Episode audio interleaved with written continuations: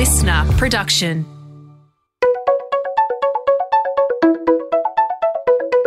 Hi, this is Paul McIntyre. Welcome to the MI3 audio edition.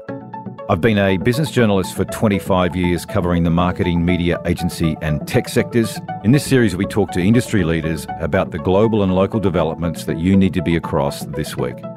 This audio edition is created in conjunction with partners as part of our Market Voice series.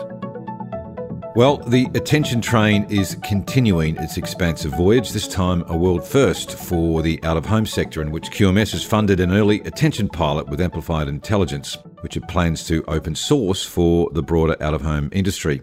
A bunch of new tech was required for this trial. Among other things, the AI had to be trained to spot the difference between humans and dogs on the street, for example. They do say dogs look like their owners, but clearly those similarities shouldn't count in media audience measurement.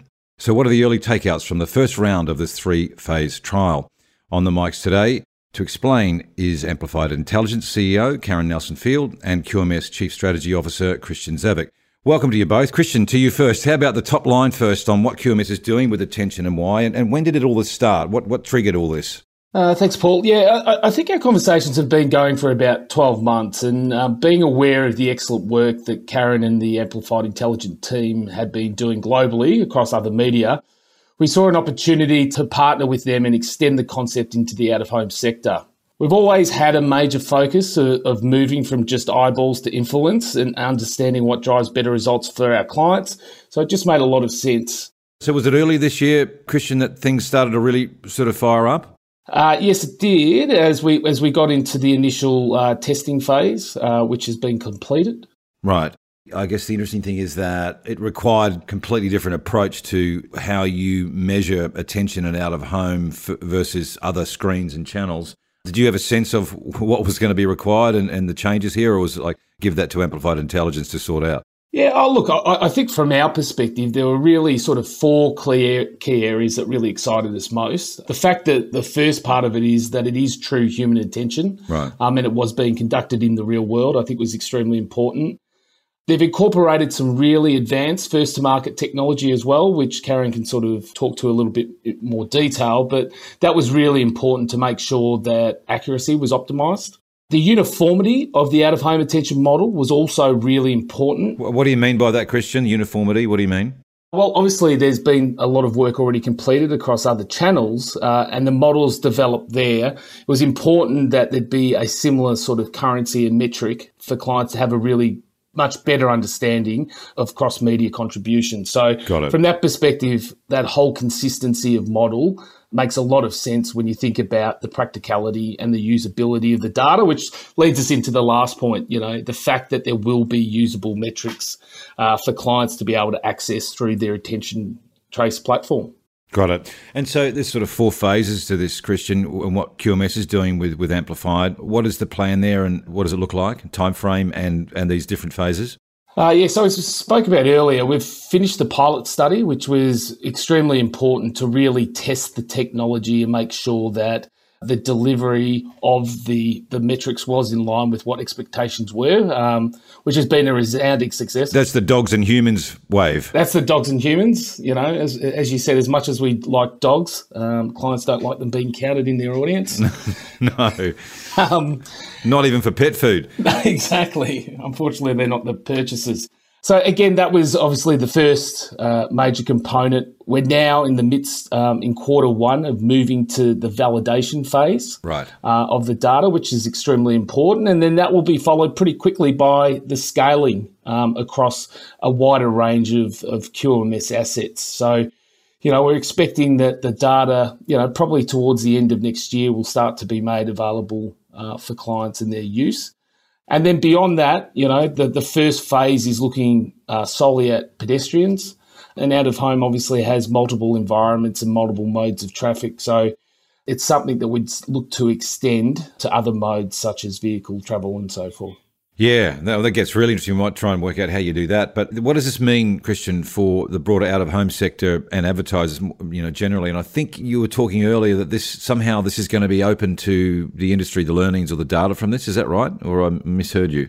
No, no, that, that's correct. And I think you know, for us, it's not about us versus them. You know, we were most excited by having out of home as part of the conversation and you know being a medium that really has transformed itself through digital um, and being a broadcast medium it's important for clients to get that sort of holistic picture of of attention and, and the relationship it, that it has with with media so that's the thing that excites us most and the fact that it's usable as well there are other data sources out there but again, as I spoke to earlier, that uniformity and consistency of model is extremely important. Now, I've got to ask, I've got to try. I don't know I'm going to land anything here, but what did it show?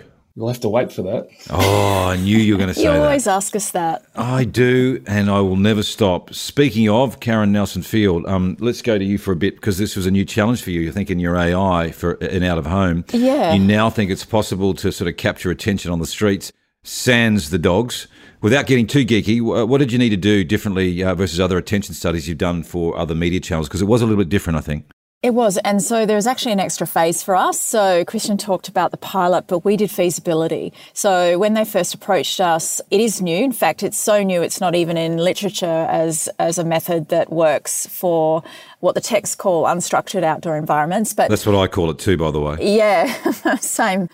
But um, we just needed to understand whether it was possible, whether a future facing version would be privacy safe. Um, so there was a feasibility version, which was quite hilarious because um, I know that uh, that we sent quite a we've got a quite a big team now. We sent quite a few of them out to pretend that they were walking past as furniture, and and uh, we collected data and then built a model around that. So the feasibility piece was, you know, is it possible?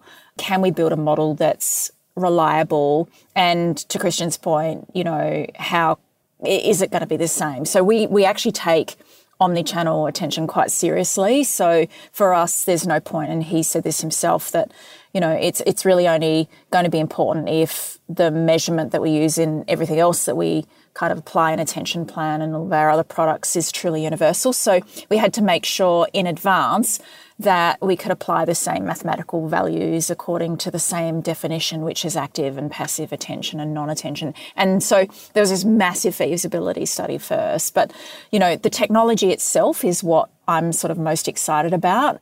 We don't do anything off the shelf. We don't do any open source. We build everything ourselves. Now, for those who understand attention, gaze tracking is typically the stock standard go to.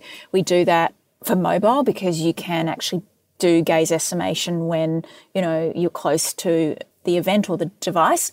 Then for television and cinema, we've used sort of longer form facial recognition, so multi person facial recognition, so that you can understand and predict where someone's viewing. But this was a bit different because you talked about the dog piece. Mm. So because it's outdoor, there's a whole lot of other things that are likely to walk past or run past or stroll past including strollers and dogs and even cars. And so it was really important to be able to define that it was a human. And I know that sounds silly, but it's really important. So we actually not only used gaze tracking for when they were close to the street furniture, facial recognition to understand multiple people in the frame, but each of those people had to be validated by what they call a pose landmark. So it's pose estimation. So basically, what it does is it allows the technology to kind of make a definition between, you know, a human frame versus, you know, a pet. Right. Um, and so, you know, it's those three things combined that meant that we could safely go back to the team and say, yep, we've got a model that will work and we can, without a doubt, predict active and passive attention like we do for everything else. So that's the geeky bit. and we can, it's the geeky bit, and we can officially confirm that there's no barking canines in your audience measurement. That's definite it just pushes it out as a non face, yes. obviously. But I'm sure there were dogs that walked past Paul. But yeah. Yes. No. I look. I just sorry. I'm, I get fascinated by small things. Um, so listen. what what happens now, Karen? So what have you learned so far? I did try earlier to get something um, in terms of the data. I understand that it's early and it's trial stuff, and you don't want to necessarily talk about that as a next benchmark. But is there anything that you've seen out of the data so far in this trial that is interesting? Yes. And what's interesting to me is it's what we expected, um, which is probably not what you wanted me to tell you.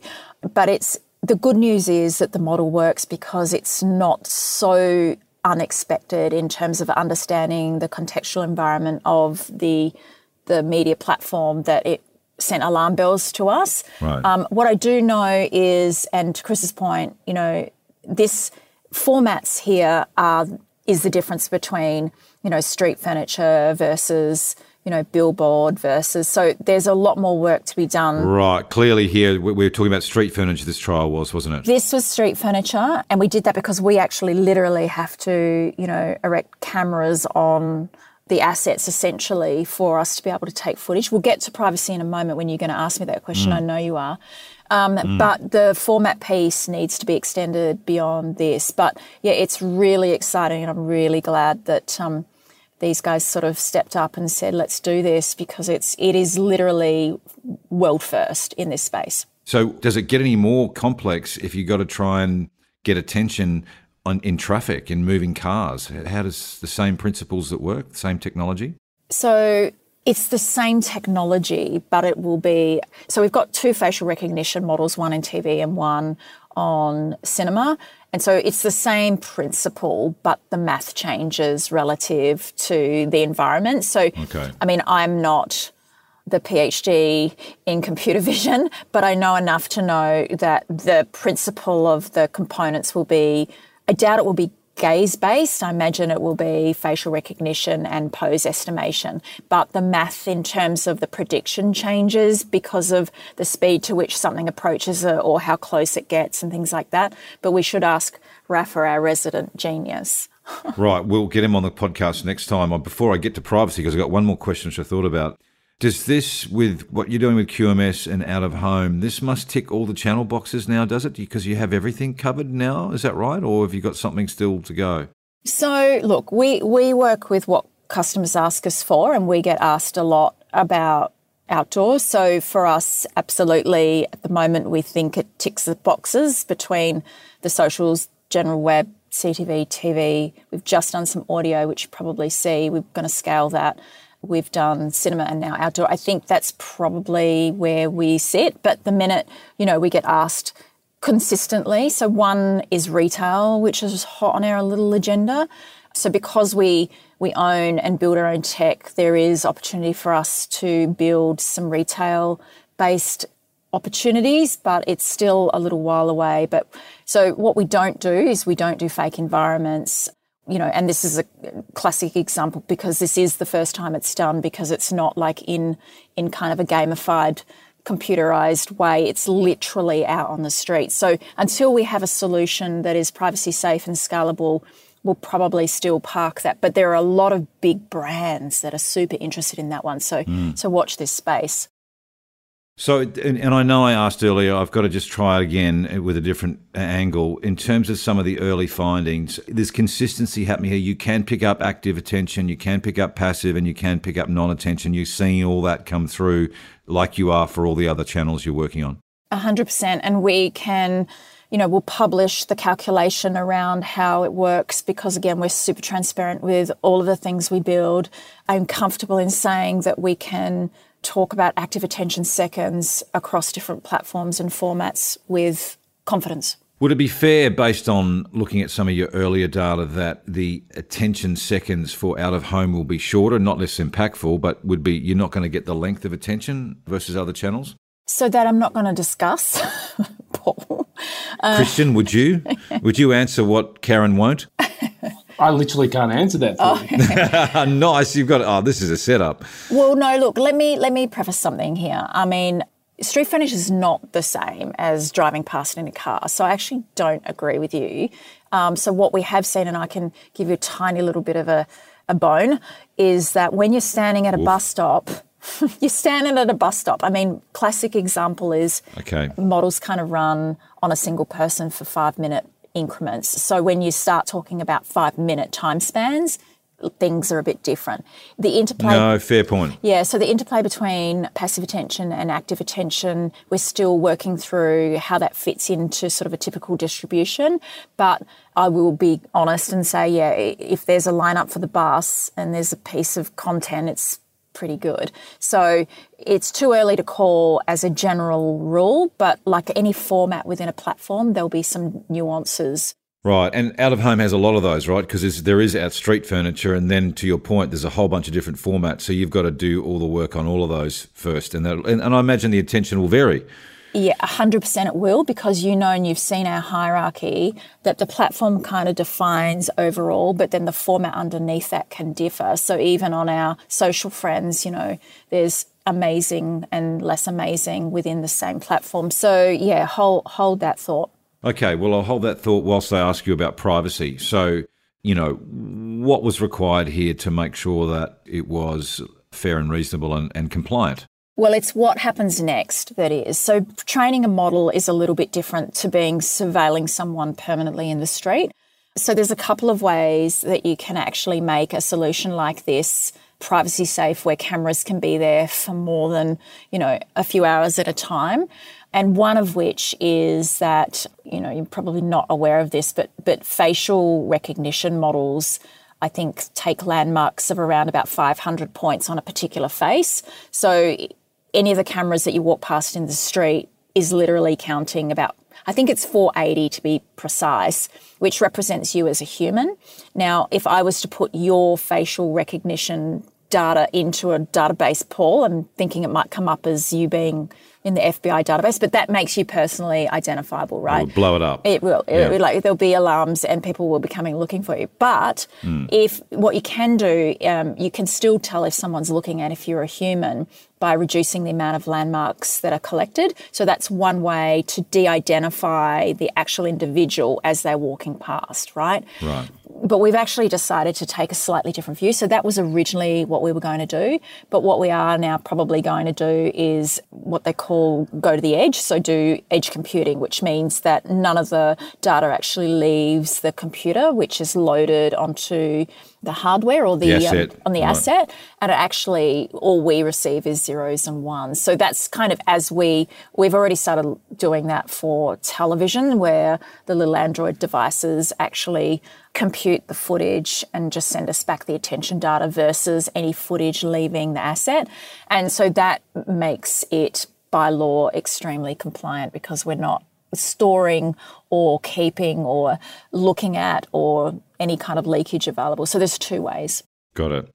You know, I'm interested in this, Christian. Maybe to you first. The the out of home sector has uh, also has an industry wide project with Neuro Insight delivering a neuro impact factor. Now, that's a broad industry um, wide um, initiative, right? Um, it's an index essentially for every digital screen and static format um, in the market. So, why do you need to do this with attention and what how do the two projects what's different about them what do they do differently christian what's your initial take on that they're significantly different both in their construct um, and, and also the purpose or the role that, that they play for the market you know you think the work that was done with neuro impact factor that has been you know quite groundbreaking in terms of its use within uh, the move 1.5 system it, it, measures different things to what the attention um, platform does. So you're, you're, talking about what people are thinking, what, what gets committed to long term memory.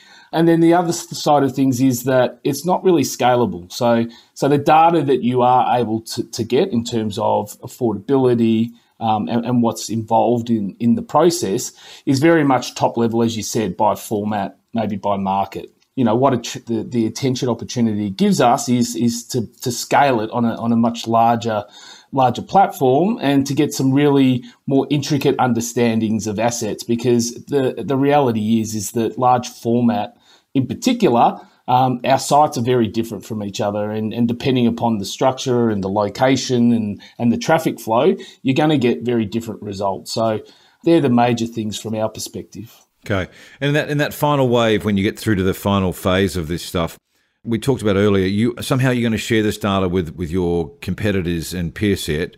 Why has QMS been so generous on this? It's unusual, isn't it? Well, again, uh, the objective and the purpose, as I sort of mentioned before, is not an us versus them. I think at the end of the day, um, we're just excited to be a part of, you know, what is a, a, global first study. And, and as I said, it's more important for us to be promoting out of home as a channel um, than it is to be promoting QMS because at the end of the day, we believe in the medium um, and we believe in the success that it can deliver deliver clients. And that's what we're more about. Karen, your, your, your, thoughts on, on what you're doing versus what the Neuro Impact Factor and what Neuro Insight's doing. Market needs both?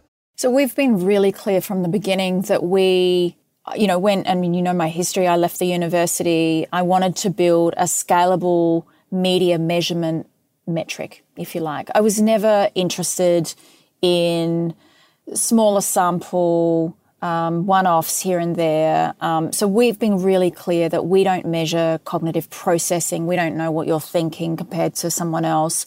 Um, and I think so. My point is, it's a place for both.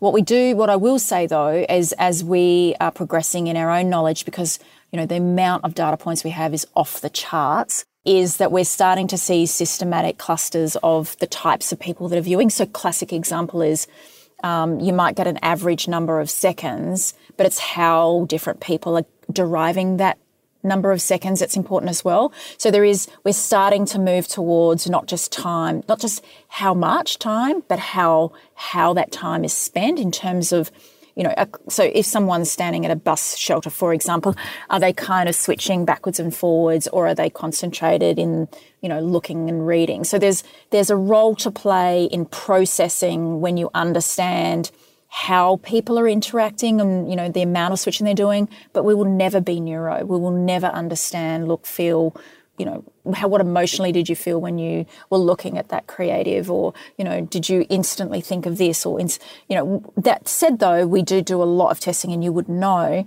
for short and long term outcomes. But um, you know, I think there's a role for both. Is my point. We choose to be a measurement solution. We're not a social science kind of behavioural base, I guess. It's just, it's hard to scale individual level behaviour. Okay, got it. That's some reasonable observations from both of you. I'll give that to you. So, listen, um, what's next with this? Um, we've sort of flagged up there's more phases coming. Ultimately, Christian, to you first, what do you hope this looks like in 18 months' time when your, your trials are done? Does it go overseas? Is it, you know, will it be shared with the global out of home sector, or what are you thinking? Yeah, look, I think the answer to what we hope for in 18 months' time is, is to have a really robust understanding of attention across multiple QMS assets and formats. Um, in terms of the data, yeah, as, as Karen mentioned earlier, the, the aim is to, to have this as an open source opportunity and and to really look at you know maybe extending those partnerships to to some other global partners because I think at the end of the day it's it's it's the beginning. Um, it's by no means a, a quick fix because, as we mentioned, there's multiple environments, multiple modes of traffic, multiple formats. So we're always going to be adding to it. But I think the most important thing is is that you know we know that the technology works, and we're going to be getting some results, you know, fairly quickly that will start us on that journey. So when will you tell us about some of the actual attention data? When do we actually get an idea of that? Is that sort of six months away once you've done a few other of the tests? I would say sort of six to twelve months. You know, based on the on the current rollout of, of the phases. As I said, we were about to move into validation phase and then scaling. So yeah, probably to the second half of next year is, is when we expect to have some some data to, to be able to share. Okay, well, I just hope Karen's noted that so I can ask that question in six months' time and get the data. and I know you Karen, will. I will. Um, so, what is next from your perspective? What does this mean uh, in terms of out of home, and what happens from your side in, in terms of this this trial, this project? Well, I think it has um, opened my eyes to its scalability opportunity, and particularly moving to edge computing. You know, Chris, we're going to call on your in, internationals and get them to load cameras on multiple sites. Um, but yeah, if it, working with a partner like QMS means that we can, you know, get large scale, I guess, devices on lots and lots of assets globally, all from tiny Australia, and be able to yeah, do it from right. here. Okay. So the macro, final one for you, Karen, is the macro on this is once, you know, let's fast track, you know, at 12 months' time when your data's all out, so suddenly you'll have, you know, what you call omni-channel uh, measurement on attention. Where does that ultimately? What does it mean for channels, and what does it mean for the market? I guess it just means that we've got a complete view. Yeah, I mean, it gives them an opportunity to do what planners do best and, you know, offset that, which is a quality layer against reach, to cost and impressions and, you know, all the things that they reach cost and quality. You know, it's then up to the media planner to build out their scenarios. So this data, as you would know, we've just about to drop attention plan two, which builds scenarios against all the stuff that we already have in the data.